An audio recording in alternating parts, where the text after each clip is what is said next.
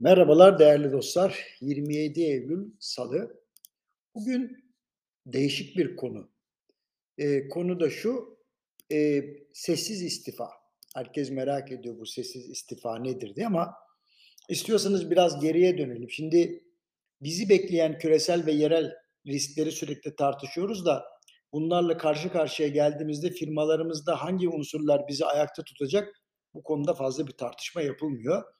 Yani endişeden hareket planına henüz geçemedik. Şimdi daha önceki yazılarımda 5 adımda ayakta kalma konusunda bilgi vermiştim. Bu adımlar işte kendini tanı, direncini yükselt, geri dönüşü başlat, yeni normali öngör, değişmeye devam et şeklinde özetlenebilir. Şimdi firmalarla, mesleki kuruluşlarla temas ettikçe bazı adımların atıldığını ancak sırasının şaşırılmış olduğunu fark ediyorum. Mesela ikinci adımda ne diyoruz? Direnci yükseltmek için öncelikle firmanın birinci adımı. Yani iç ve dış paydaşlarla beraber konuşarak ne durumda olduğunu anlaması gerekir. Şimdi satışlar devam ediyor aman ne güzel diye herhangi bir aksaklık olduğunu düşünmeyen firma yöneticileri kar ederken bile işletmeyi bu kafayla batırırlar. Aynı sektörde iştigal eden firma sayısının hızla artması kalifiye personel bulunmasını zorlaştırdığı için işletmelerin mutlaka çalışanlarını tutundurma, eğitimlerini arttırma konusunda çaba göstermesi lazım. Aksi takdirde sessiz istifa dediğimiz artık yeni nesil personelin isteksiz bir şekilde firmaya geldiği ve aidiyetinin hiç olmadığı gerçeğiyle yüzleşmek, başa çıkmak mümkün olmaz. Önümüzdeki dönem mali tabloların düzgünlüğünden çok organizasyon şemasının yaşanan gerçeklerle uygun olması, riskin gerçekleşmesi durumunda ortak akıl ile müdahale edebilecek insan kaynağının varlığı öncelikli mesele olacak. Otomasyon, inovasyon ve dijital altyapı artık tercih değil, zorunluluk. Çünkü sevk ve idarenin en önemli unsuru takip ve kontrol olmakta. Bunu da manuel çalışmanın ruh hallerine teslim edemeyiz. Bundan başka mali tabloları becerikli muhasebecilere teslim etme devri de sona erdi. Çünkü muhasebecilik geçmişi ve bugünü derli toplu haline getirmektir. Ancak finansman geleceği öngörmek ve yaklaşan risklerle alakalı çözümleri tasarlamaktır. Gelir tablosunun üst satırları genel müdürün sorumluluğundadır ama kalan tarafı CFO'nun vazife alanına girer. Yani mali işlerin başkanı.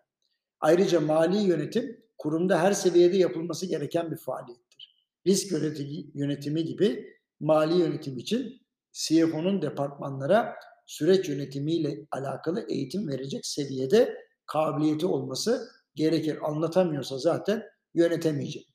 Bankalar ve finans kuruluşları faaliyet gereği bu yapılanmada avantajlılar. Kalite süreçleri gerçek hayatla sınanır ve strateji her zaman mantıklı, heyecan veren, ulaşılabilir ayrıntılar içerir. Ancak Türkiye'de pek az kurum bu incelikte bir yapılanmaya sahip. Hedefler heyecan verici ve mantıklı olsa da söz konusu hedefler için gerekli yapılanma, insan kaynağı ve altyapı yetersizdir.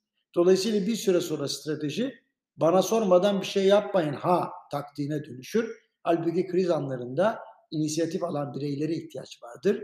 Güçlü liderlik inisiyatif alabilecek liyakata sahip insan sayısını arttırmak iken tüm kararların bir kişi ya da grupta toplanması maalesef çözümleri geciktirir. Şimdi sonuç olarak yaklaşmakta olan bir fırtına var.